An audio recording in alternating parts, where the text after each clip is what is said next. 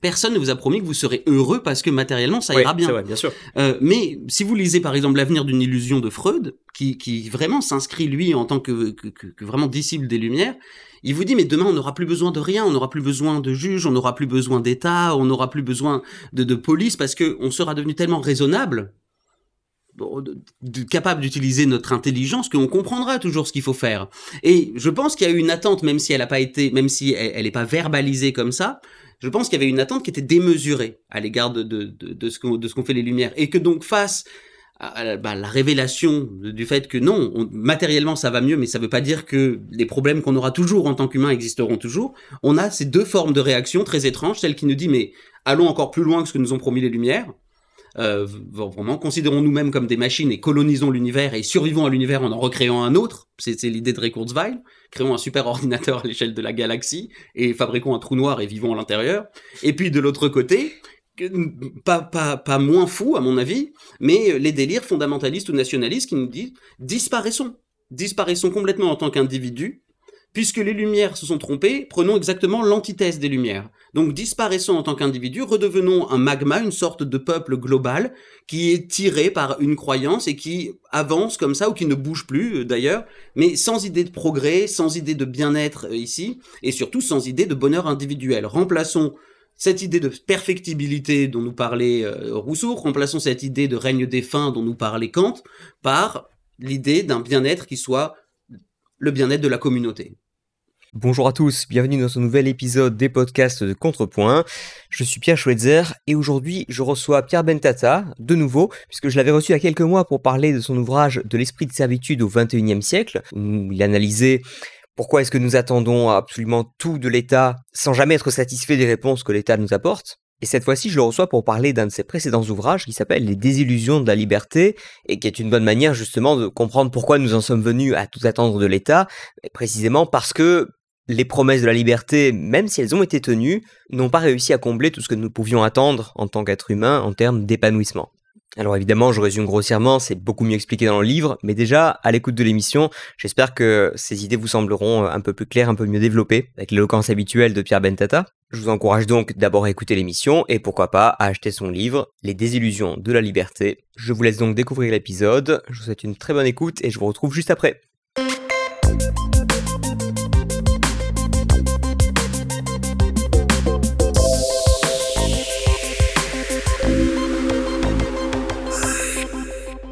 Pierre Bentata, bonjour. Bonjour. Je pense que, contrairement à la tradition, et en hommage à ton assiduité à regarder Thinkerview, je vais te faire une introduction à la Thinkerview. Pierre Bentata, est-ce que vous pouvez brièvement vous présenter? Ah oui, me présenter, euh, c'est assez facile. donc, je m'appelle Pierre Bentata, je suis maître de conférence en économie à la faculté de droit. Et je travaille principalement sur des questions de marché numérique, mais ça, c'est pour mes recherches un peu appliquées. Et le reste du temps, j'écris des bouquins. Je vois pas le rapport avec la philosophie que vous développez dans vos bouquins. Vous êtes économiste, vous parlez de philosophie, vous parlez de ce que vous connaissez pas. C'est ce qu'on me reproche, euh, c'est ce que me reproche aussi pas mal de journalistes, c'est vrai. C'est comme ça. J'ai pas, pas plus de réponses. Très bien, non mais ça n'en demande pas plus.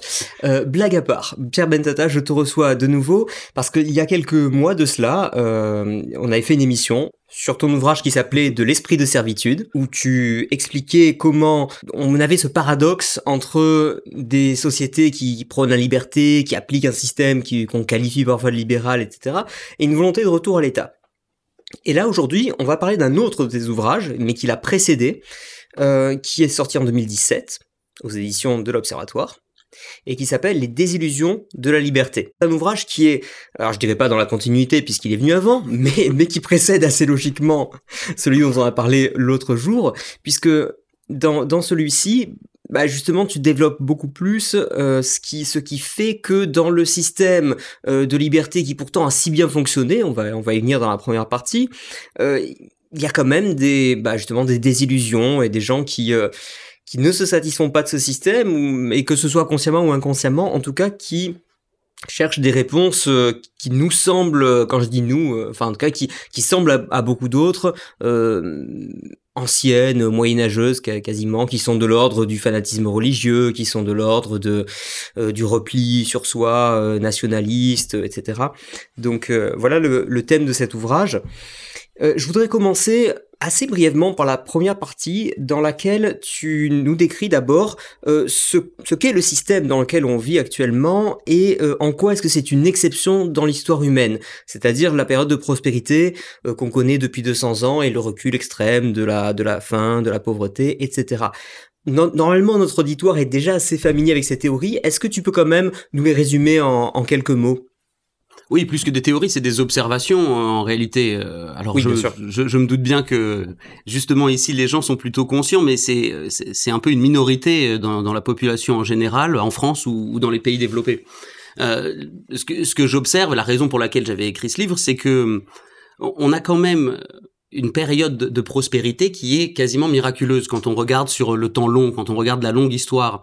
On se retrouve dans une période, alors au cours des deux derniers siècles avec la révolution industrielle, mais principalement à partir des années 60, quand notre globalisation elle commence un peu à, à, devenir mature, euh, on a une explosion simultanée euh, de, euh, la, du nombre d'habitants sur la planète, de l'espérance de vie, de l'enrichissement, une baisse de la pauvreté absolue, une amélioration des conditions sanitaires, et ça c'est un phénomène qui est global et qui est encore du jamais vu à, l'échelle de l'humanité. On a eu des petites périodes que Goldstein appelle des efflorescences, qui sont des moments où un endroit bien circonscrit pendant une période donnée se développe. Mais que ça se passe à l'échelle du monde pendant autant de temps et avec en plus une sorte de dimension exponentielle, c'est une première.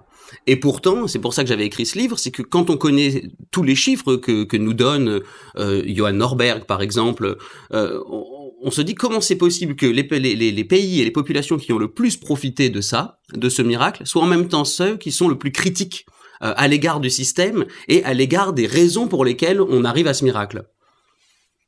D'accord, donc en d'autres termes, on ne reconnaît enfin les populations qui ont bénéficié de ce système d'abord ne reconnaissent pas ses bénéfices et éventuellement même si elles reconnaissent ses bénéfices le remettent en cause parfois pour euh, pour d'autres raisons et c'est ça qui t'amène à la dimension philosophique. C'est pour ça qu'on très vite dans ce livre on quitte l'aspect économique pour dire euh, admettons comme euh, hypothèse raisonnable, enfin c'est même une observation que le, le degré de confort matériel à tous les niveaux c'est largement amélioré qu'est-ce qui fait qu'aujourd'hui on, on, ressent cette espèce de crise identitaire?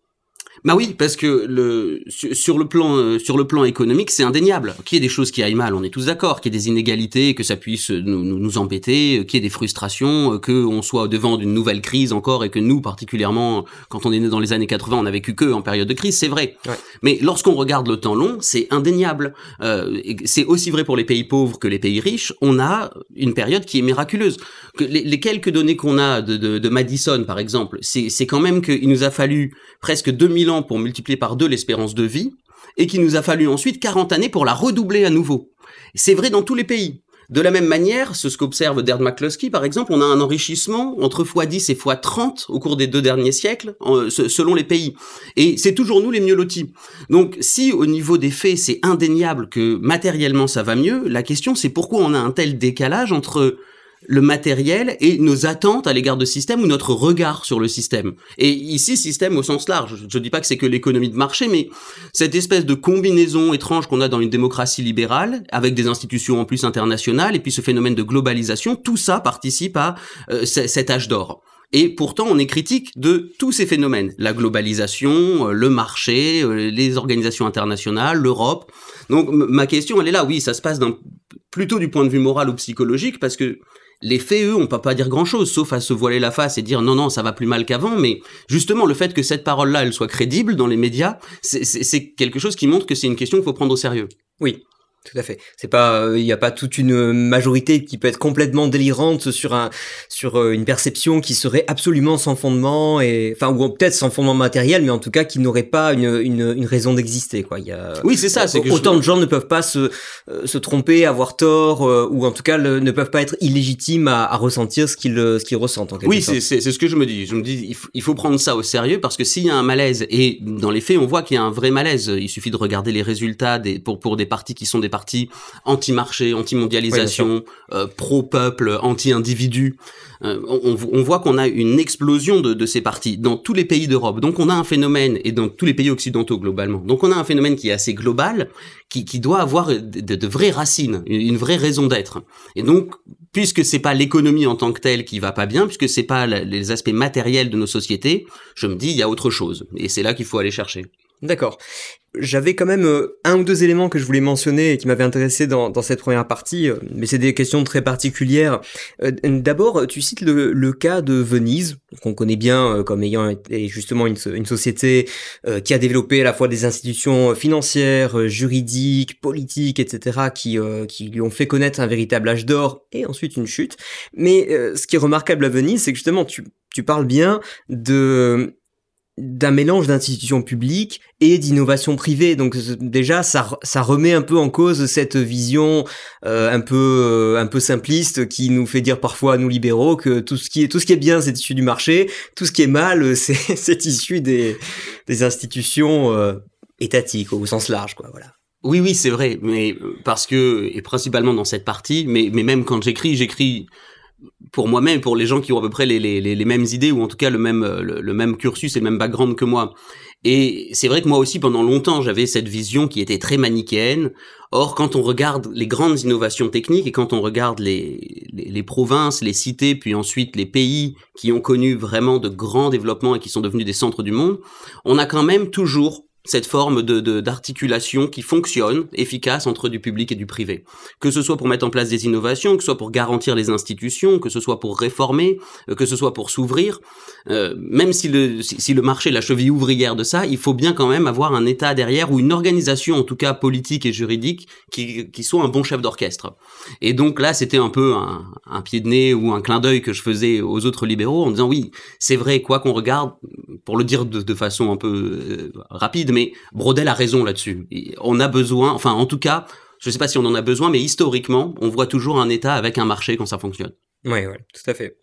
Et tu parlais du succès de Venise et ensuite tu parles de sa chute et notamment la mettant en lien avec sa, sa relative fermeture, en tout cas un refus de s'ouvrir à de nouvelles zones géographiques. Tu parles de l'Europe du Nord ou encore euh, une réticence à s'ouvrir au commerce des Amériques.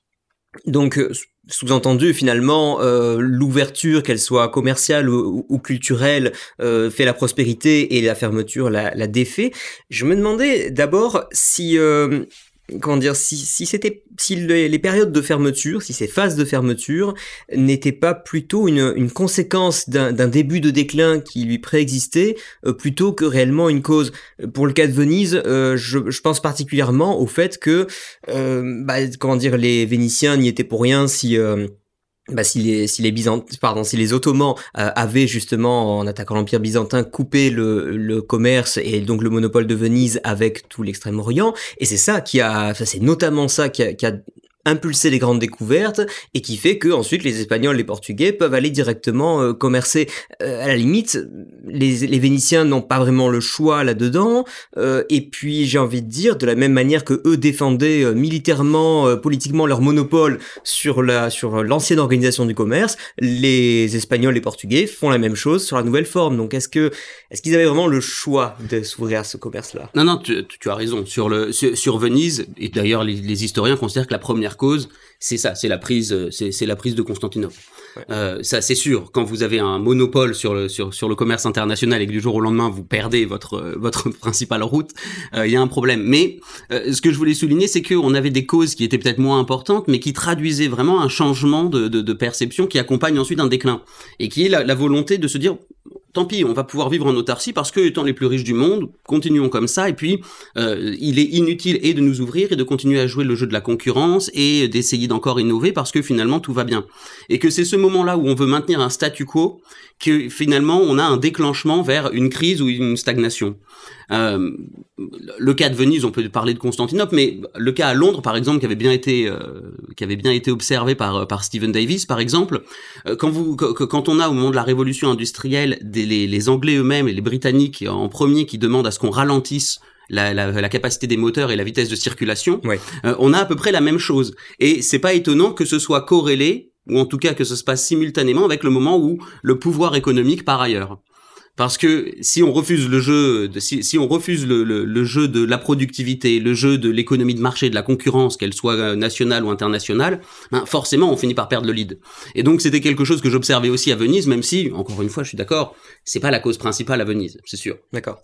Je n'ai pas pu empêcher de penser aussi euh, à des exemples de sociétés qui se sont euh, brutalement refusées à l'ouverture, mais qui peut-être dans le long terme n'ont pas eu totalement tort si le but était de préserver leur existence en tant que culture, en tant que peuple, etc. Je pense par exemple aux Indiens d'Amérique, bon là qui encore n'ont pas vraiment eu le, choix, enfin aux, comment on appelle ça, les, les, Native Americans, je sais plus quel est le terme politiquement correct aujourd'hui en français pour euh, pour désigner ces communautés, mais tout le monde m'aura compris.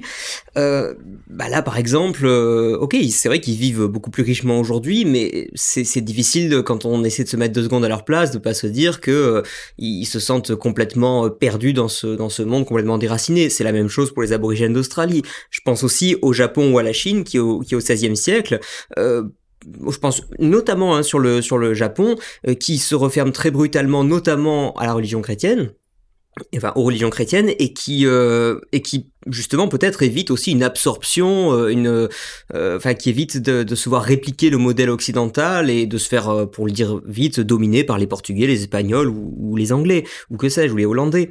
et je pense enfin à la thèse de Michel de Gégère sur la sur la, le déclin de l'Empire romain, alors que, que lui associe à une migration massive des, des différents peuples barbares, etc.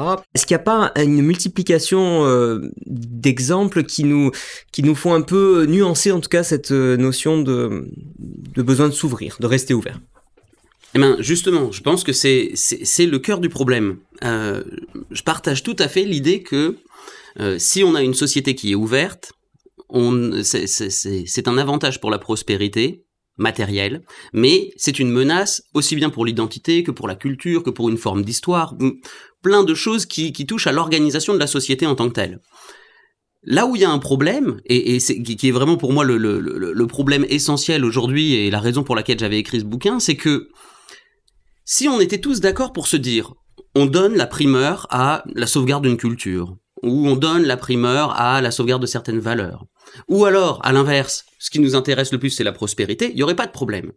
Le souci aujourd'hui, c'est que les, les, les, mouvements qui sont des mouvements réactionnaires ou des mouvements anti-marché ou des mouvements qui sont anti-capitalistes ou anti-globalisation, ceux que j'appelle moi anti-lumière, pour, pour une raison qu'on pourra évoquer ensuite, mhm. veulent simultanément le même niveau de prospérité que ce que nous permet l'ouverture, tout en ayant une sauvegarde de leur culture ou de leur identité. Et c'est là toute la problématique, selon moi. Si c'était très clair dans nos têtes et si c'était un, un, un, choix assumé, un choix qui était assumé avec une hiérarchie qui est claire et la compréhension des coûts et des bénéfices, pas de souci. Le problème, c'est qu'on finit par blâmer un système tout en voulant en garder une partie. Et ce que j'essaye de démontrer, c'est que c'est un, une sorte de jeu de tout ou rien. Soit vous avez la prospérité mais vous acceptez les contraintes qui vont avec, soit vous refusez la prospérité et vous pouvez remplir d'autres objectifs. Bah, un jeu de tout ou rien, c'est là où je serais tenté de dire, euh, et d'ailleurs les, sociétés actuelles le prouvent un peu, euh, on vit globalement dans une économie de marché, mais en réalité, quand on voit le poids de l'État et tout ça, enfin, c'est pas à toi que je vais apprendre que qu'on n'est pas réellement dans, dans une économie purement libérale. Donc, est-ce qu'il n'y a pas des, est-ce qu'il y a pas des mix possibles? Je dis pas forcément souhaitables, mais est-ce que réellement le le choix dans les dans, dans les faits doit se poser en ces termes de tout ou rien? Alors, ce que je veux dire par tout ou rien, c'est regardons les programmes de ceux qui sont ouvertement anti-globalisation, pas ceux qui essayent d'avoir une sorte de en même temps comme, comme, comme nous on a. Oui ce sont des partis qui nous disent ouvertement, on sort de, de, de, de l'international, on referme les frontières, on, a, on étatise ou en tout cas on collectivise. Et donc ici, c'est la création d'un tout nouveau système, enfin ou en tout cas le retour à des propositions qui sont très anciennes, mais qui font comme si, en appliquant ce nouveau système, on continuera à conserver exactement le même niveau de prospérité et tous les avantages qui existent aujourd'hui. Ouais. Et c'est ça que je veux pointer. C'est que le débat actuel, en fait, il rejoue un débat qui est très ancien et qui s'est passé uniquement sur le plan théorique, un débat philosophique entre les partisans des Lumières, dont je pense que notre société est l'héritière, et par notre société j'entends vraiment le règne de l'individu, la globalisation, l'ouverture des frontières, et de l'autre côté des anti-lumières, qui nous proposent exactement l'opposé, mais qui font semblant qu'en nous proposant l'opposé, on peut arriver à conserver la même prospérité matérielle, le même confort de vie. D'accord, mais de la même manière que, si je bien saisi, les, les pro-lumière absolus, en quelque sorte, eux essaient de vendre un monde où, euh, non, l'identité serait pas menacée, la culture non plus, etc., et on aura la prospérité. Finalement, c'est un peu, euh, chacun essaie de mettre en avant, en tout cas, chacun parmi les partisans les plus extrêmes, entre guillemets, de chaque système, pour le dire vite, essaie de nier un petit peu le compromis qui est à la base de son propre système. Oui, c'est ça c'est, c'est, si on regarde aujourd'hui les, alors évidemment, on a un ventre mou, je pense un peu nous tous, même si nous déjà on sera classés dans un extrême. Mais, moi, j'ai des abdos de fer. Je, t'interdis de dire ça. On a une partie de la, population euh, qui, se satisfait de ça, heureusement. Mais on voit monter de plus en plus. Alors, chez nous, des, des, des discours qui sont des discours profondément anti-lumière par des partis politiques. Ailleurs, des discours qui sont profondément anti-lumière, mais qui sont portés par des partis religieux. Et puis, on a de l'autre côté une petite minorité en tout cas en termes d'effectifs, mais très forte en termes de, de, de, pouvoir financier et technologique, qui elle nous propose d'être l'aboutissement des Lumières.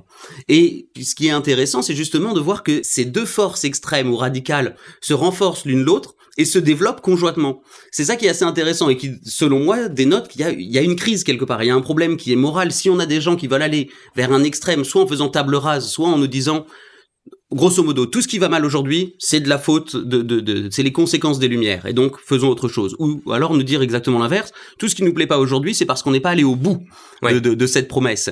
Et donc, je voyais ici des nationalistes ou des extrémistes religieux, et puis de l'autre côté, le mouvement transhumaniste au sens très large, qui nous propose chacun un modèle, mais qui en fait est le miroir l'un de l'autre, et qui, à mon avis, vient de la même chose, vient de, de, de, même, de la même problématique, c'est que on considère que le monde tel qu'il est, soit il n'est pas satisfaisant, soit que finalement, les fondements sur lesquels il a été bâti, qui sont l'héritage des Lumières, n'a pas rempli ses promesses. Et donc, abandonnons ça. D'accord. Je me permets de, citer un passage qui résume assez bien, je pense, le, propos de toute la suite du livre. Donc je te cite. Les désillusions de la liberté marquent alors le retour des pensées réactionnaires. Si les promesses des Lumières n'ont pas été tenues, c'est qu'elles prenaient l'homme pour une abstraction, sans racines, et constituée uniquement de raison.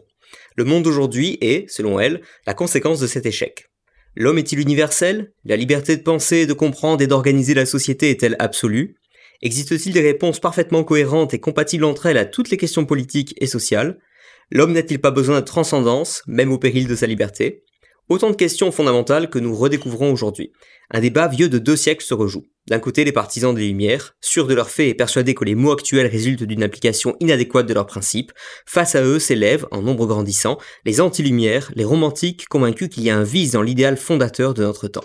Au cœur du débat, la nature de l'homme. Raison contre passion, racine contre liberté, individu contre société.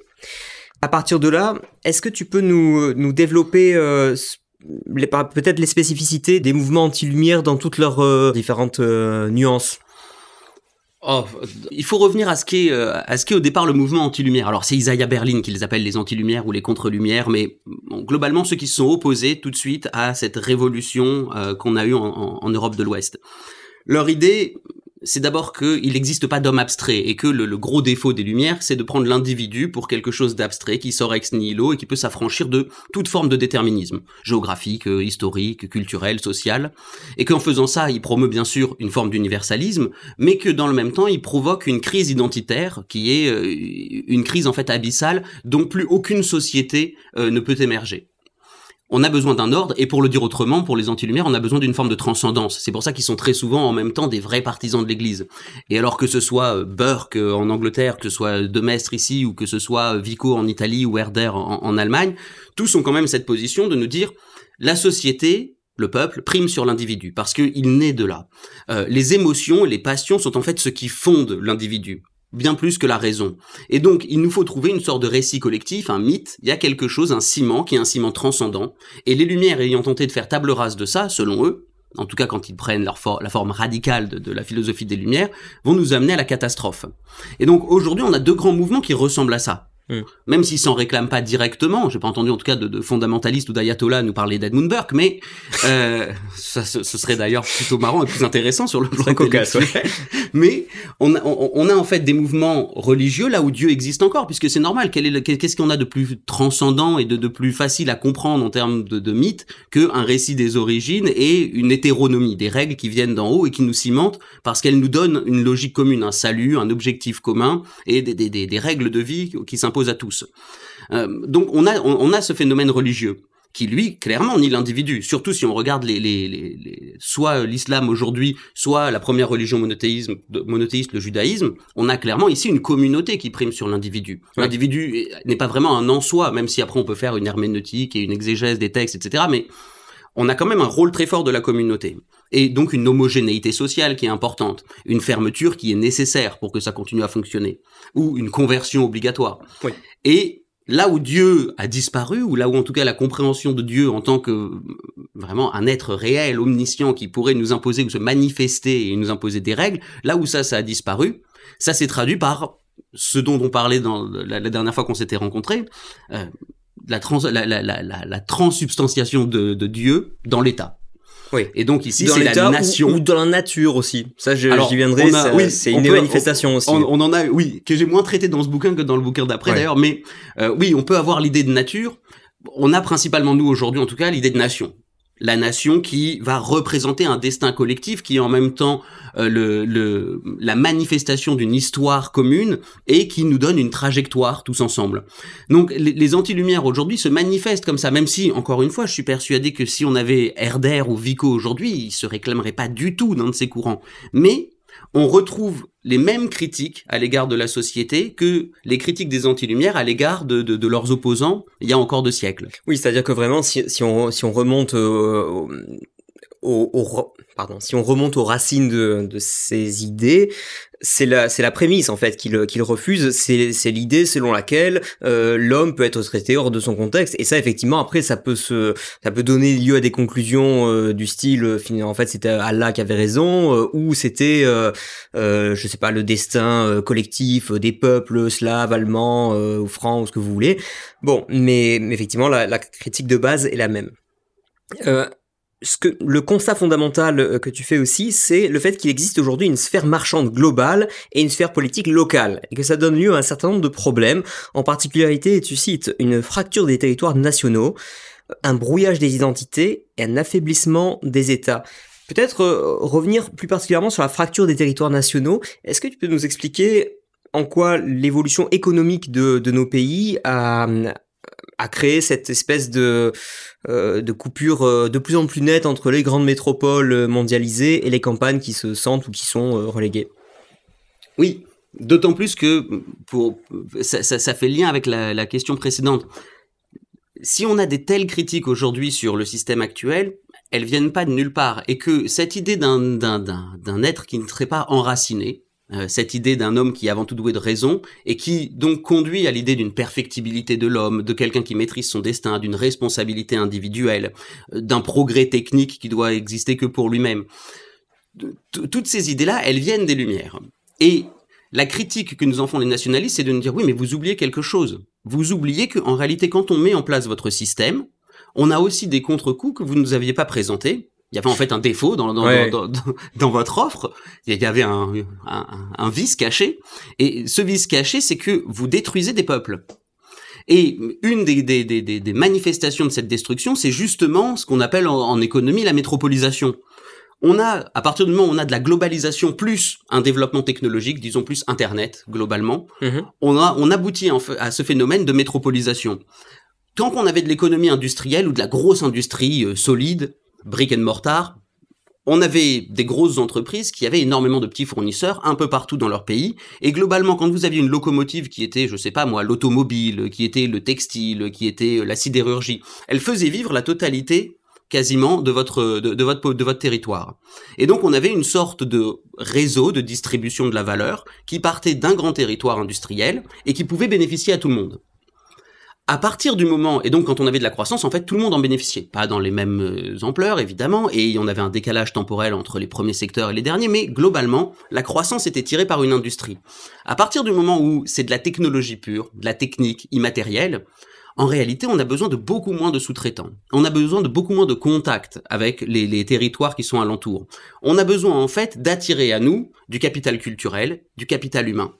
Et on a des grandes villes, les premières en fait qui se sont lancées dedans, ou celles qui avaient le pouvoir parce qu'elles étaient déjà des, des, territoires politiques bien ancrés ou des territoires économiques bien ancrés, nos capitales économiques qui ont commencé à attirer la totalité finalement de cette nouvelle technologie et de ces individus capables de travailler dans les nouvelles technologies. Oui, ça c'est le phénomène de cluster qui fait que bah, les uns s'installent là où les autres sont déjà installés. Il y a les universités, les bah, tous les tous les milieux finalement qui se qui se fréquentent et qui, et qui se fréquentent pour de bonnes raisons, pas pour faire de l'entre-soi, mais parce que c'est comme ça que les idées circulent, hein, de la même manière qu'elles circulaient dans les cafés de Vienne à l'époque ou, ou, mhm. ce genre de choses. Donc euh, donc oui effectivement il y a il y a une, un phénomène qui s'auto-renforce et qui connaît peut-être pas vraiment de limite. Mais avec quelque chose de particulier, c'est que il n'y a même plus d'effet économique. Il n'y a même plus de relation économique directe entre une métropole et le reste du territoire. Donc on a en fait un phénomène où, si on regarde les, flux d'échange par exemple, Paris échange beaucoup plus avec des capitales étrangères qu'avec le, reste du pays. Et comme c'est vrai dans la plupart des pays développés, en fait c'est vrai même si on regarde en Chine, où juste une toute petite partie de la Chine, la côte, bénéficie de la totalité quasiment des richesses.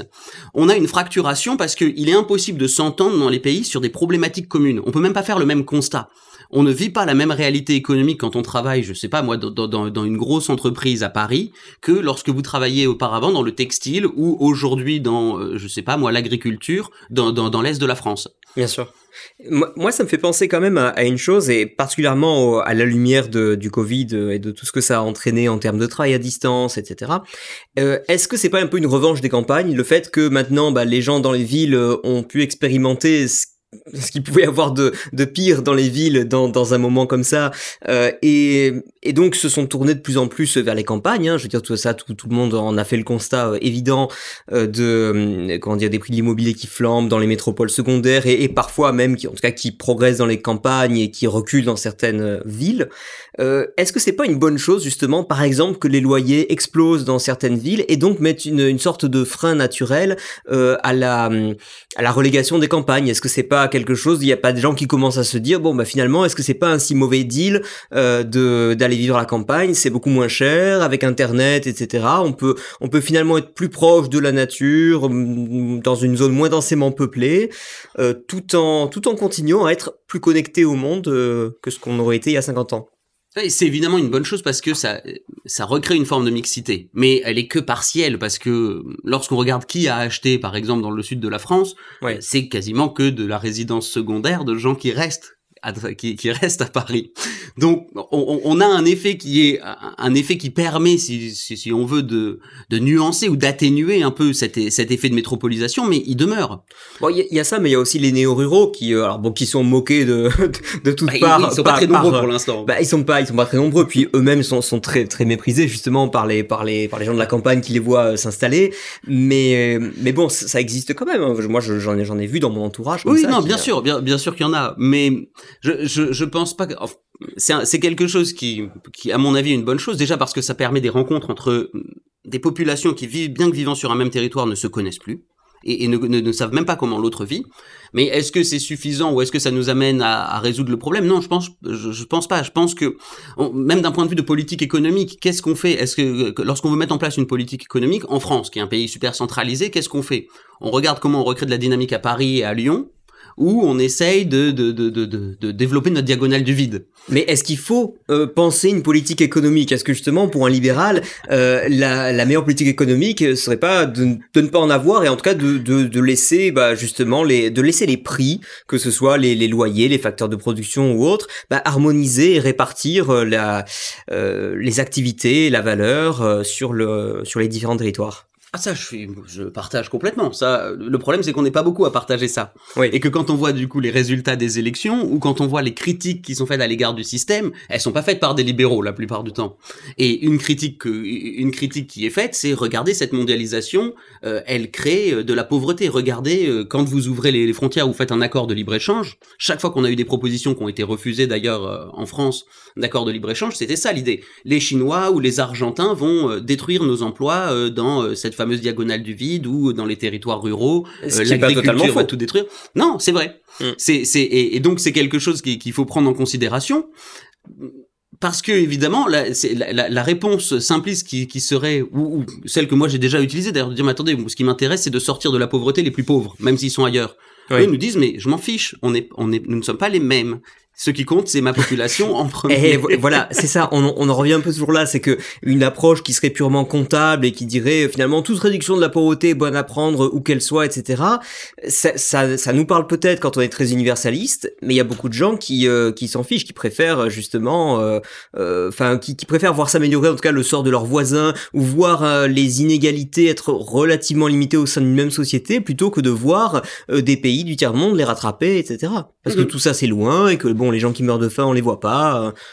C'est exactement ça. C'est que, en, fait, le, le, le, système tel qu'il est, même si c'est pas une application parfaite d'un modèle euh, libéral ou d'un modèle, disons, totalement universaliste et fondé sur les idéaux des Lumières, la possibilité pour les individus de se déplacer, d'entreprendre, de contracter comme ils veulent, de choisir leurs règles. Mais notre système est quand même influencé par ça. Et la conséquence de ça, elle est double, c'est que d'abord, oui, ce phénomène d'universalisme fait que on se sent contraint de considérer que c'est pas très grave si 10 personnes ici sont au chômage, si on a créé 100 emplois de plus dans un pays pauvre. Or, ça n'est pas vécu comme ça par, par, par une grande partie de la population et on peut comprendre pourquoi. Et la, deuxième chose, c'est que ça délite même le sentiment d'identité d'un groupe. À partir du moment où les frontières sont ouvertes et où on peut avoir des, des interactions en permanence, soit parce que on a des, vraies interactions de, de, population par des flux migratoires, soit surtout parce que la, communication fait que on a des échanges culturels qui viennent peu à peu transformer notre propre culture. Et ça, c'est quelque chose qui est d'autant plus intéressant que c'est une critique qui est faite à l'encontre du système par des gens qu'on n'arrive plus à classer aujourd'hui parce qu'on raisonne avec des vieux clivages droite-gauche, alors que, à mon ah avis, cette approche anti-lumière-lumière est quelque chose où raison contre racine, universalisme contre euh, territoire est quelque chose qui parle plus. Euh, c'est une critique qui est faite aujourd'hui par euh, des gens aussi divers que Alain Finkielkraut, Marcel Gaucher ou Régis Debray, qui sont trois personnes qui viennent vraiment de la gauche. Un est peut-être passé à droite ou à l'extrême, les deux autres, c'est quasiment sûr que non. Et pourtant, euh, tous font, font le, même constat que oui, on a une forme d'américanisation de notre culture. Bah de la même manière qu'on trouve des, tas de hum, comment dire de similarités entre, enfin de similitudes pardon, euh, entre les discours euh, d'Éric Zemmour d'un côté ou des écologistes de l'autre, ou même de Mélenchon. Hein, ce, et c'est pour ça que, selon moi, en fait, il vaut mieux le regarder à travers cette idée-là. Qu'est-ce qui, dans l'universalisme, n'a pas tenu ses promesses ou représente une menace qui fait que on voit émerger de la réaction, des, vraies propositions réactionnaires au, sens premier du terme. Et qu'est-ce que tu penses de l'argument qui est parfois avancé de la liberté de conserver son emploi? Qu'on met parfois en parallèle, un faux parallèle, je pense, tu nous diras, euh, avec euh, la liberté d'entreprendre, euh, la liberté de ou de consommer des produits qui viennent de l'étranger, par exemple. Eh ben, ça, revient exactement à la critique que, j'adresse à, à, toutes ces propositions qui sont des propositions anti-lumière il faut être cohérent. Vous pouvez pas, vous, vous pouvez pas avoir en même temps une prospérité qui est celle offerte par le libre échange et un pays qui est fermé. De la même manière, on peut pas opposer un droit à garder son emploi et un droit à agir ou à entreprendre. Le droit à garder son emploi, il est complètement fantaisiste. C'est complètement utopiste. Ça voudrait dire considérer qu'on a un droit qui prime sur la possibilité pour 7 milliards d'individus de choisir ce qu'ils consomment. Et c'est quelque chose qui est très bien montré par, euh, par Hayek, par exemple, dans La route de la servitude. Il, détaille complètement les conséquences de ça. Si vous réclamez un droit à avoir un certain emploi, le droit de conserver l'emploi qu'avait mon père et son grand-père auparavant, qu'est-ce que ça veut dire? Si cet emploi n'existe pas, c'est que personne n'en veut. Donc il va falloir vous le subventionner. Mais ça veut dire que pour vous le subventionner, il va falloir taxer d'autres individus. Donc c'est un droit créance. C'est un droit créance et qui est d'autant plus problématique qu'il va vous retomber sur la tête. Parce que vous allez devoir vous aussi payer pour arriver à financer ce même type de droit à d'autres et donc acheter des produits que vous vouliez de faible, euh, faible prix à haute qualité exactement inverse. Des produits qui sont très chers, parce que vous allez les payer français pour financer le droit de l'autre à avoir le boulot, et de moins bonne qualité, sans quoi vous les auriez déjà consommés aujourd'hui. Donc on entre ici dans une spirale qui nous montre bien que et encore une fois, c'est un choix. Ça peut être une possibilité d'organisation d'État, mais il Comme faut... le revenu universel, par exemple. mais c'est une possibilité à condition de comprendre les conséquences. Considérer qu'on a un droit à avoir une culture qui est une culture stable, euh, considérer qu'on a un droit à avoir des emplois qui restent toujours les mêmes ou des industries qui ne meurent pas, il faut aussi accepter que ça a un coût, c'est qu'on perdra en prospérité et en confort matériel. Est-ce qu'on n'a pas un peu alimenté aussi cette... Euh, pardon est-ce qu'on s'est pas un peu nous-mêmes euh, mis sur cette pente glissante en créant de faux droits dans d'autres domaines? Parce que parfois, au nom de, choses très nobles qui étaient les, droits de l'homme, l'esprit de la révolution, etc., est-ce qu'on n'est pas allé proclamer euh, tout type de droits euh, à tort et à travers, et donc qui sont qui sont pas forcément plus intelligents que le droit de conserver son emploi? Hein, Je pense, je sais pas, du droit du droit au, logement opposable, du droit à comment dire à, à, manger à sa faim quoi qu'il arrive, du droit à ceci à cela. Enfin, je. Oui, c'est sûr qu'il y a un effet d'habitude. Il y a, avoir le réflexe de demander certains droits qui en fait sont des droits complètement illusoires, euh, qui sont issus du progrès économique en tout cas. Ça, ça, ça vient évidemment pas de pas, de n'importe où. Mais ce qui ce qui m'intéresse davantage que évidemment il y a, y a, cette cause, euh, il y, a, y, a, y, a, cet effet qui est un effet de facilité et de de, de, de remettre sa responsabilité à quelqu'un d'autre, un tiers plus important, qui va pouvoir normalement gérer ça. Euh, dans, l'inconscient collectif. Mais au-delà de ça, il y a, une vraie, je pense qu'il y a une vraie légitimité à se poser ce genre de, questions. Le problème, c'est que le refus de se poser ces questions en, à chaque fois disqualifiant l'autre, celui qui demande euh, qu'il y ait moins de fractures dans, les territoires, ou celui qui demande à ce que on ait, euh, ait une identité qui reste stable, est directement vilipendé par les partisans des Lumières, et dans le même temps, celui qui vous dit mais attendez, on a cette époque est miraculeuse parce que justement on a favorisé l'autonomie individuelle, va être une ordure de capitaliste ou euh, quelqu'un qui d'ailleurs plus perso personne. Une ordure cosmopolite, hein, pas forcément oui, euh, capitaliste, mais en on, tout cas, on aura voilà. les, les, cosmopolites. C'est d'ailleurs c'est le débat entre les euh, somewhere et euh, oui, les no, enfin les anywhere et les, et les somewhere. Ouais, c'est ça. Ouais. Oui, c'est exactement ça. Euh, mais le fait de disqualifier fait qu'on comprend pas quelle est la, la, la véritable problématique, la, la, véritable problématique, qui, qui, à mon avis en fait se, peut quasiment se traduire en disant un progrès matériel, ça entraîne mécaniquement une incertitude, voire une décadence morale. Il y a quelque chose qui se transforme dans la société, ouais. et il faut l'accepter. Mais il faut, on ne peut prendre que tout le paquet. Or, ces mouvements-là, que ce soit les, mouvements vraiment réactionnaires religieux ou politiques, ou que ce soit des mouvements à l'inverse transhumanistes, font comme si on pouvait arriver à changer une facette sans bouger l'autre. Et c'est selon moi ça la problématique parce que ça ne fait que du mécontentement. Et c'est pour ça que ces différentes idéologies se nourrissent l'une l'autre. Chaque fois que quelque chose va aller mal, ils vont pas considérer que c'est qu'en réalité, ils ne peuvent pas avoir le beurre et l'argent du beurre, ils vont considérer que c'est de la faute de l'autre. Et donc on risque d'avoir des sociétés qui sont de plus en plus clivées où finalement c'est exactement ce qu'on a eu pendant la, campagne. Voilà, c'est les cosmopolites contre les, les locaux, c'est le peuple contre l'élite, c'est. Euh... ce qui est encore plus intéressant et un peu plus inquiétant encore, c'est que même au sein des anti-lumières, si on prend par exemple les fondamentalistes religieux et en, en particulier les fondamentalistes islamistes dans le cas de la France, euh, et qu'on les met en face de ceux qui veulent euh, mettre la France sous cloche euh, du type Eric Zemmour, justement, ils se, ils se détestent les uns les autres alors qu'en réalité, ils ont, quand dire, ils reprochent la même chose au, au monde d'aujourd'hui sous des modalités différentes, et peut-être qu'ils ne voudraient pas revenir au même monde, mais en fait, ils ont la même critique, mm -hmm. euh, sans forcément le réaliser, euh, face au, au système euh, cosmopolite, mondialisé, etc., mais qui euh, est prospère au moins.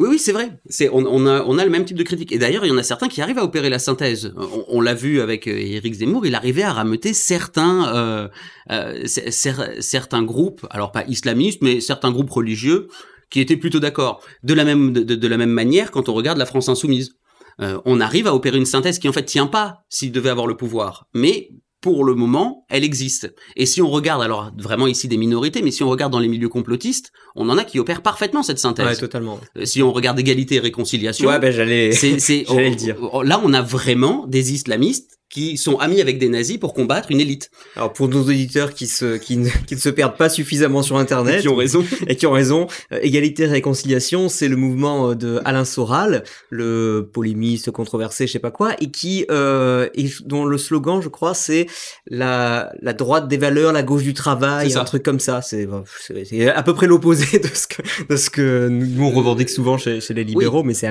c'est assez amusant à voir.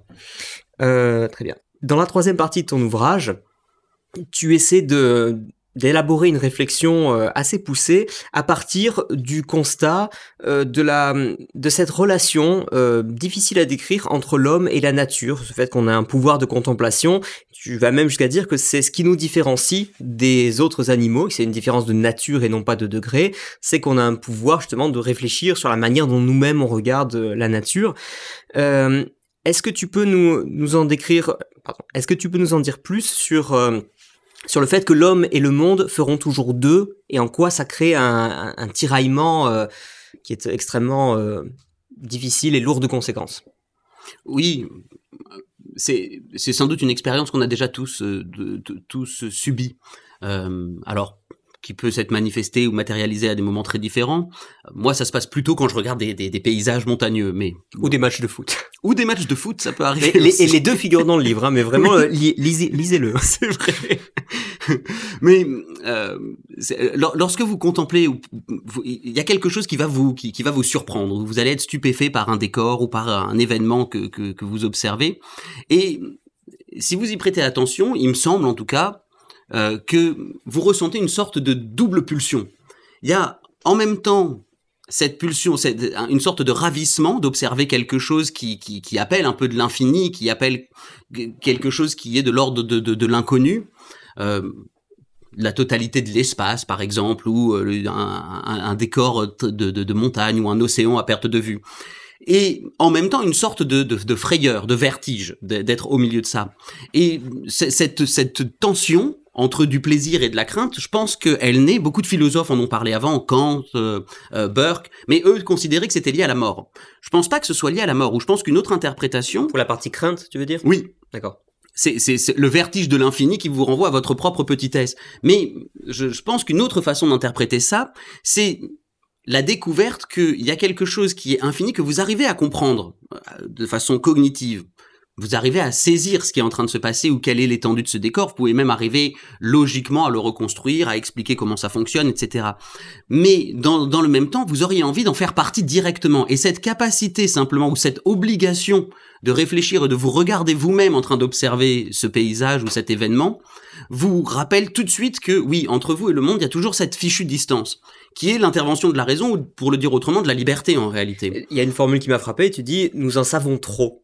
C'est presque ça notre malheur, c'est que nous en savons trop. On bah peut pas, euh, on peut pas effacer ce qu'on ce qu'on sait aujourd'hui. On peut pas être contemporain de nous-mêmes, comme, disait Jean Grenier qui, qui parle de son chat Momo. Jean Grenier qui est un philosophe qui avait qui a beaucoup influencé Albert Camus et qui vous dit voilà un animal il est contemporain de lui-même il fait exactement le mouvement qu'il doit faire pour saisir euh, sa pelote de laine ou pour avancer ou pour sauter.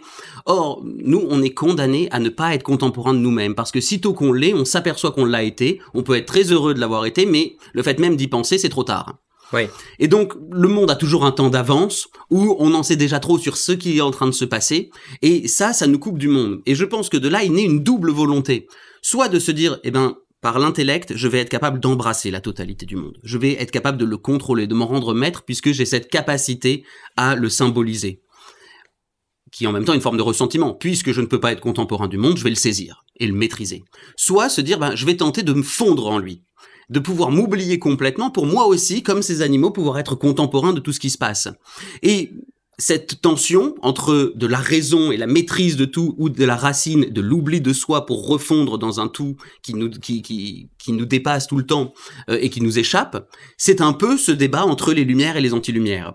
Un peu le débat entre ce qu'on appellerait aujourd'hui euh, les cosmopolites ou les ravis et qui sont dont, dont la frange extrême ce sont les, transhumanistes qui nous disent transcendons le corps et euh, détruisons toutes les contraintes possibles et nous serons enfin parfaitement libres et donc heureux. Et ceux qui nous disent non, il faut revenir à de l'enracinement, il faut revenir au poids de l'histoire, il faut revenir à la stase de quelque chose qui ne bouge pas, une immanence. même au poids de la nature, c'est-à-dire le fait de devoir vieillir, mourir, etc. Mm. L'accepter, c'est aussi accepter qu'on fait partie de la nature. Oui, bien sûr. Mais je trouve qu'on comprend. En plus, on, on, voit les éléments qui sont séduisants dans, dans ces deux logiques. Mais est-ce est que tu peux nous décrire notamment ce qui te ce qui te semble euh, irréalisable dans la première logique, celle des, des ultra-lumières en quelque sorte ben, si on prend, alors, les ultra-lumières qui, qui, sont pour moi, on pourrait en débattre, il y en a qui sont pas d'accord, je sais, mais euh, qui sont les transhumanistes? Ce que nous disent les transhumanistes, c'est, d'une manière ou d'une autre, on va pouvoir s'affranchir grâce à la technique de toutes les contraintes, de tout ce qui nous embête. Et au final, il n'y a plus grand chose qui nous embête aujourd'hui. Il y a la mort, il y a une contrainte qui est qu'on vit dans un espace et dans un temps donné. C'est notre corps. Mm. Et finalement, c'est de vivre sur ce tout petit espace de, de, de terre, de rien du tout, euh, qu'on a, a désormais exploré. Et c'est très triste de oui, voilà, on en a fait le tour, on sait qu'il va mourir. Bon, euh, il va falloir se, se, dépêcher. Ray Kurzweil nous dit voilà, euh, attends, euh, globalement, on sait qu'il reste 6 milliards d'années de, de, de, de vie à cette terre, si on la détruit pas avant. Ben, on a 6 milliards d'années pour arriver à trouver une façon de survivre à l'univers. Et quand vous regardez son bouquin, alors je suis pas un expert en mathématiques. c'est quoi, quoi l'expression? C'est prévoyance et mère de prudence? Non, je ne sais plus. Quel est le... Bon, le, mec, il pense quand même 6 milliards d'années en avance. Quoi. Il se dit bon, il faut commencer à y penser maintenant. Il y a quelque chose de super là-dedans, c'est que évidemment, on n'a plus aucun problème sur une crise identitaire ou quoi que ce soit quand on pense comme ça. On est tous lancés sur un nouveau défi qui est un défi à tellement long terme et qui, qui dépasse tellement nos frontières et, et les petites contingences de, géographiques que on peut tous y aller ensemble. Le problème, par contre, c'est que, évidemment, il y a un vice là-dedans, ce que j'appelais moi dans le, dans le bouquin le vice de la machine, c'est que le progrès va doit, doit forcément tout, puisque tout est lié à la raison et tout est lié à l'inventivité humaine, on finit par considérer que tout ce qui est techniquement faisable doit être fait et que tout ce qui est fait est bon. Et que ça, ça nous amène à devenir les esclaves du progrès. Donc, avec, comme objectif au départ de se défaire de toutes les contraintes euh, physiologiques, matérielles qui, qui s'imposent à nous et nous empêchent d'être libres, on finit par se rendre esclaves concrètement de développements techniques qui sont peut-être pas des progrès et qui en plus peuvent blesser une partie de la population, c'est ceux qui adhèrent pas à cette idée. Oui, bah, de la même manière, moi, moi je dis souvent que pourtant on me traiterait d'ultra-capitaliste dans à peu près tout le reste de la population, et pourtant je comprends très bien que c'est pas parce qu'on peut faire des centres commerciaux partout et des McDonald's, etc., que c'est forcément souhaitable de le faire parce que ça crée... Des... On en revient souvent d'ailleurs sur le côté parce que ça crée des emplois, parce que ça permet de consommer. Oui, mais c'est peut-être pas le but euh, ultime, quoi. C'était peut-être le moyen d'arriver à quelque chose plutôt que la, oui, oui. que la fin en soi. D'autant plus que ça, d'autant plus que ça, ça amène quand même à des désillusions. Euh, considérer, il y a une proposition par exemple qui est faite par euh, Ray Kurzweil et par euh, certains de ses disciples de nous dire, grâce à l'intelligence artificielle, on va pouvoir recréer votre enfant qui est mort. Et donc, il vous suffit ensuite euh, de, de, de, nous donner suffisamment d'informations sur lui. Alors, si vous filmez 24 heures sur 24, c'est carrément l'idéal parce qu'on va recomprendre sa mémoire et tout. Et puis, une fois que les algorithmes seront assez puissants, on pourra vraiment le recréer. Il continuera à évoluer tellement que vous ne saurez même plus faire la différence. Sauf que si, vous le savez faire la différence. Parce que vous savez qu'il est mort. Il s'est passé quelque chose. Et ça, c'est une contrainte que le monde vous a infligée. qui là, il y, y, a des aspects biologiques, hein, le fait de le sentir contre soi, de sentir son quand odeur, bien etc. Même, quand bien même, on pourrait même l'incarner, oui. Mais ça change rien. La seule, le seul la seule façon, ce serait que vous oubliez. Mais donc, au, final, vous essayez plus là de vous défaire d'une contrainte qui est en fait quelque chose contre lequel vous pouvez rien, qui est un coup du sort horrible.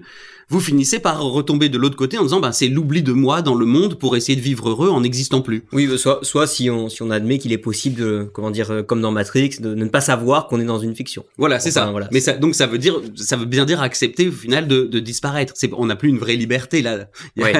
c'est, on a accepté d'abandonner complètement nos souvenirs et donc une partie de notre identité au motif d'être heureux. Et en parallèle, du côté de, nos amis anti-lumière, du côté des nationalistes ou des fondamentalistes, on a un vice qui est exactement l'inverse. Pour eux, tout fonctionne à condition qu'il y ait une sorte de peuple et une nation qui, qui, ou un récit collectif qui soit accepté par tous et qui, qui nous permette de faire corps. Sauf que pour faire corps, ben, en réalité, il faut, il faut être un à partir du moment où vous avez deux personnes, tôt ou tard, il y en aura une de trop parce que des différences vont émerger et ces différences vont faire que finalement le récit collectif, puisqu'il est transcendant, puisqu'il est presque implicite, il est quand même mis en défaut. Tiens, l'idée que je me faisais de la nation est pas exactement la même que l'idée que tu t'en fais. Il va donc bien falloir décider. Il va donc bien falloir discuter. Et faute de discuter, puisqu'on veut quelque chose qui soit transcendant et on veut surtout pas introduire de raison là-dedans puisqu'il y a un côté mystique et que dès lors qu'il y a plus de mystique, notre entente, elle disparaît. Ce qui nous cimente, c'est aussi ce que nous, ce qu'on comprend pas. Il va donc falloir étêter une grande partie de la population. Et donc eux, ils souffrent d'un vice qui est un vice de la pureté. Il faut en permanence écrémer, protéger la population de manière à maintenir un statu quo. Donc d'un côté, on a quelque chose où on se retrouve par une dynamique du progrès, en fait, esclave d'un progrès, et on se retrouve dans une, dans une permanence du progrès. Et de l'autre côté, on a une dynamique permanente pour essayer de maintenir une stabilité et un statu quo. Donc ce sont deux façons de penser qui, à mon avis, sont pas tenables. Et donc il faut en opérer une synthèse ou les dépasser d'une manière ou d'une autre. Mais selon moi, il faut refuser ces formes d'idéologie parce qu'elles nous conduisent nécessairement au final à de la frustration et elles aboutissent à des résultats qui sont opposés à leurs propres promesses. Je précise un point aussi que tu n'as pas mentionné dans ton propos, mais qui est dans ton livre, c'est le fait que chacune de ces de ces logiques-là euh, mène à sa propre destruction, souvent euh, au, au, sens où, par exemple, lorsque vous commencez à introduire un peu de raison, ce qu'on a fait avec la scolastique, par exemple, dans un univers religieux, bah, si on le si on pousse la logique jusqu'au bout, on en vient à, être forcé de constater que ça doit se, ça, peut et ça doit se remettre en cause le religieux, de la même manière que et je ne sais plus ce que j'allais dire, pour les fondamentalistes, quel est l'écueil là de... Mais on a la même chose dans la nation.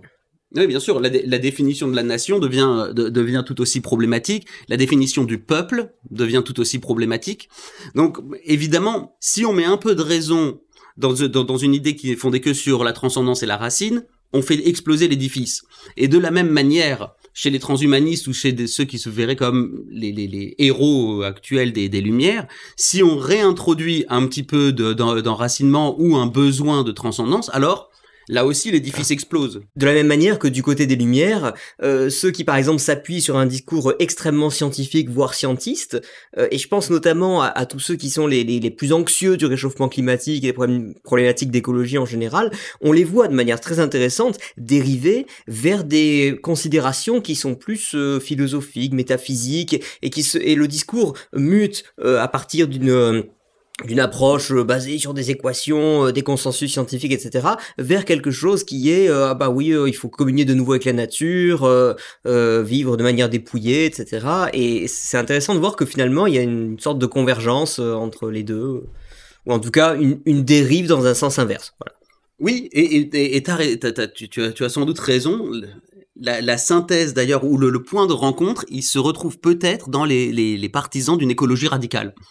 Où là, on a au départ quelque chose qui paraît être très scientifique et qui paraît être fondé sur la raison, mais qui est en même temps très culpabilisant sur l'idée que finalement la capacité de l'homme à tout détruire est aussi liée à sa capacité à raisonner et à vouloir contrôler le monde. Donc il faut que l'homme s'oublie dans la nature et retrouve une position qu'il a jamais eue en réalité c'est-à-dire une position qui serait être simplement un animal, mais pas un animal comme les autres, parce qu'il faudrait que lui contrôle ses instincts.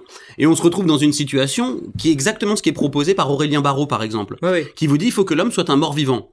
Il faut en même temps qu'il change absolument de comportement, qu'il accepte de la frugalité, qu'il résiste à ses instincts, qu'il ne vive plus. Par exemple, qu'il résiste à l'instinct de posséder une Rolex c'est ça? Par exemple, mais, qui, mais qui résiste aussi euh, à, l'instinct de vouloir améliorer sa condition, euh, qu'il puisse aussi changer sa façon de s'alimenter. Donc en faire quelque chose qui est différent d'un autre animal, mais dans le même temps, il faut surtout pas qu'il soit mort parce que s'il disparaît, alors l'idée même qu'on se fait de la nature n'a plus de sens. Et donc là, on se retrouve avec c'est une sorte de convergence, un retour du religieux et du technique pour, pour, un cocktail qui est complètement explosif parce que les idées sont prises de façon trop radicale. Explosif, justement, bah, le, terme est bien choisi parce qu'une des manières de, faire exploser cette, cette convergence, c'est de leur parler d'énergie nucléaire. Ça, généralement, c'est le sujet qui tout de suite rétablit un clivage entre euh, les, les bobos style euh, Gaïa et notre mère, euh, revenons à un style de vie frugal, et les autres qui disent oui, non, c'est terrible, la planète est en danger, elle va exploser. Mais si on si on abandonne les énergies fossiles et qu'on passe au tout nucléaire et à l'hydrogène et je ne sais quoi, et que là il faut le dépasser par la par la science, en revanche on peut être sauvé et donc retrouver une place plus plus modeste dans l'ensemble naturel, etc. Alors ceux qui sont cohérents, les, les, les plus cohérents là-dedans sont justement ceux qui refusent le nucléaire au motif que le problème c'est pas tant l'énergie, c'est que tant qu'on aura de l'énergie, on continuera à tenter de modifier le de, de, de, modifier la nature. Et donc là, il y a cette idée qui est que finalement l'homme est par nature quelque chose de destructeur. Donc il, faut, il faut juste qu'il ne bouge plus. Il faut plonger l'homme dans une forme de stase et il, faut empêcher que l'homme puisse agir sur la nature. Eux ont une sorte de cohérence, mais qui, mais qui en fait... Pas une cohérence mortifère, mais... Oui, c'est ça. Qui est une cohérence dont, dont l'aboutissement, c'est la, la, soit la mort de l'homme, soit vraiment la transformation de l'homme en réellement une sorte de mort vivant. Il faut qu'il soit là pour être capable de contempler une idée fantaisiste qui se fait de la nature, mais il faut surtout pas qu'il soit suffisamment actif pour venir transformer un peu ou même influencer le, ou influer sur la nature. Et, ces gens-là, lorsqu'on les met en face du fait que, que même les animaux transforment la nature et que parfois, effectivement, oui, il y a des espèces animales bah, qui consomment tout ce qu'elles peuvent jusqu'au moment où il n'y a plus de la ressource en question. Éventuellement, elles auront fait disparaître quelques autres espèces euh, au passage. Je, je, suis toujours assez, assez, comment dire, euh, intéressé de, de, de voir que, que des gens de ce niveau d'intelligence n'arrivent pas à saisir euh, en, en, quoi c'est un fonctionnement parfaitement naturel, même si c'est parfois regrettable que, que l'être humain comme ça pousse jusqu'au bout sa, sa logique d'exploitation des ressources. Mais c'est parce qu'il y a une... Il y a, il y a comme dans les, les, les autres idéologies dont on a parlé, il y a un besoin de mythe.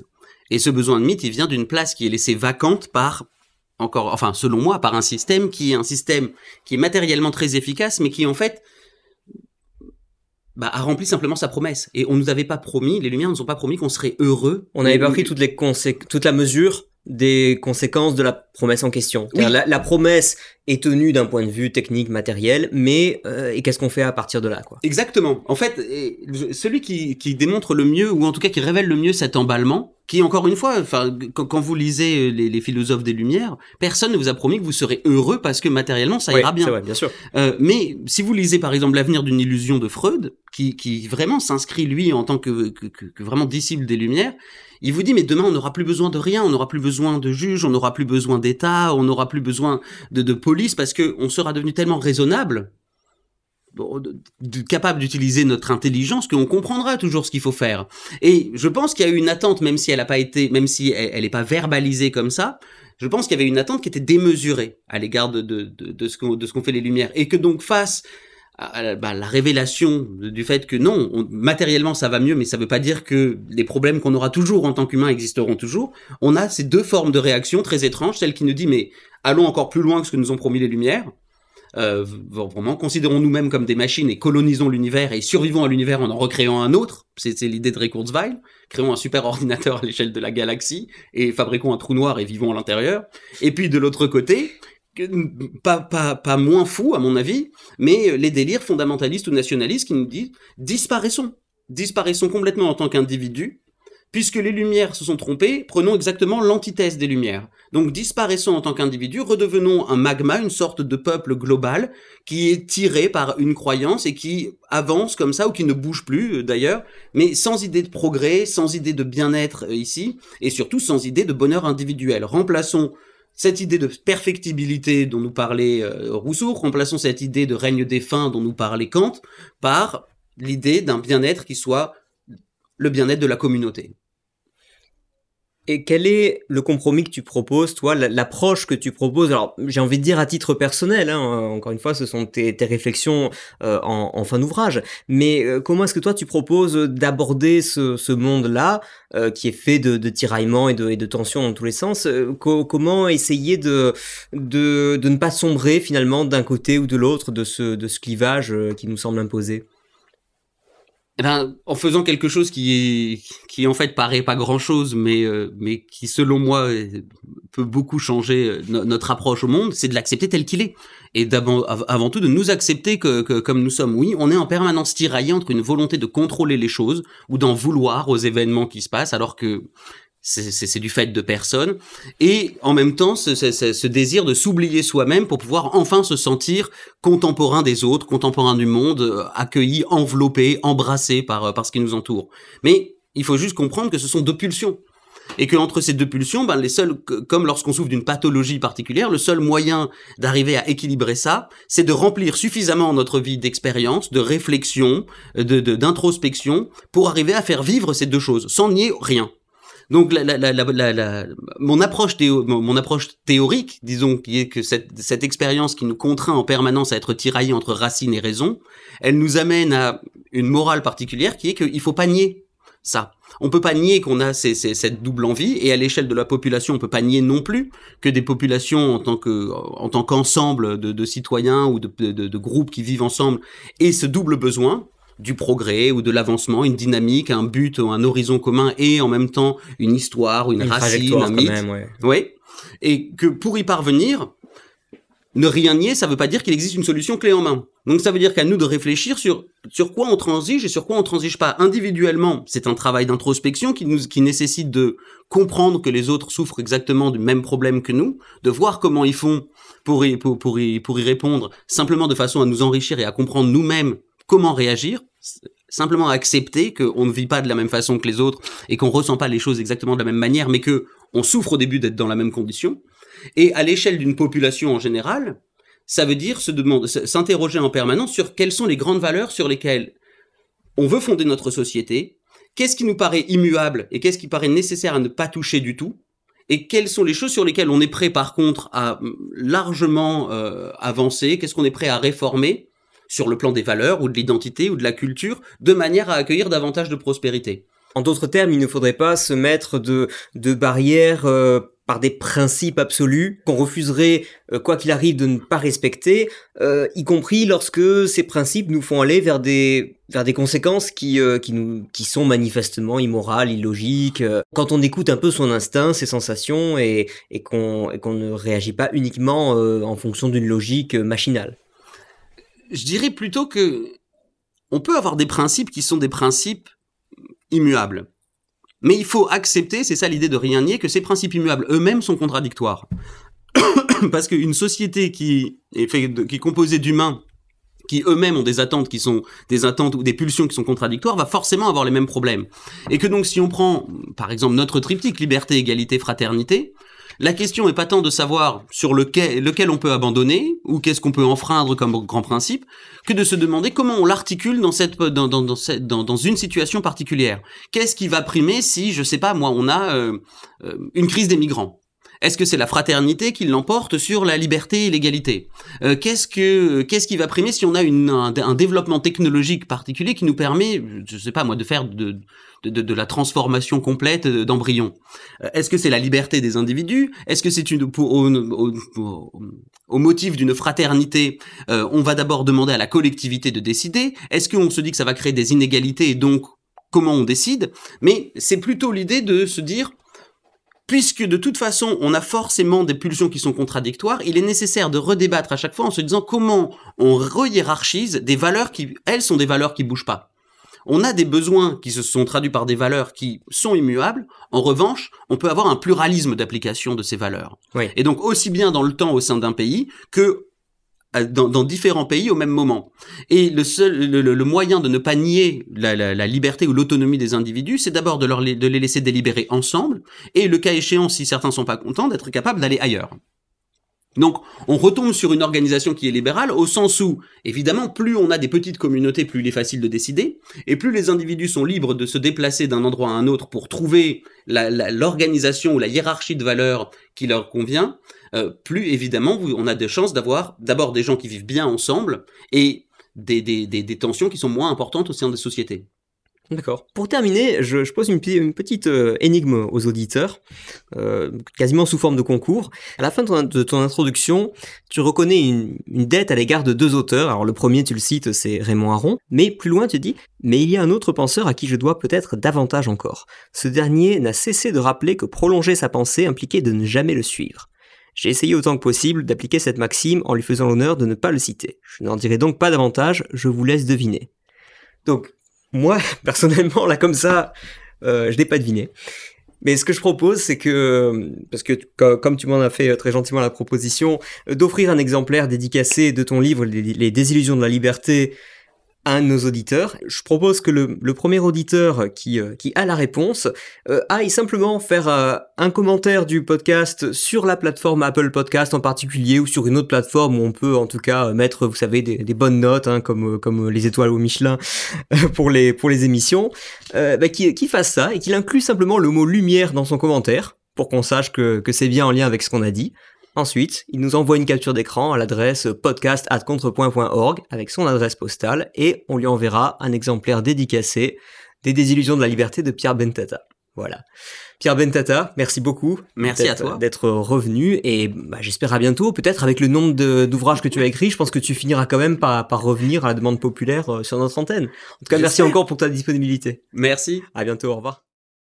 Et voilà, c'est tout pour aujourd'hui. J'espère que cet épisode vous a plu. N'hésitez pas à le partager autour de vous, à vous abonner, à consulter les quelques liens que je vous ai mis en description de l'épisode. Quant à moi, je vous retrouve prochainement avec un nouvel invité. Merci encore pour votre fidélité. À bientôt.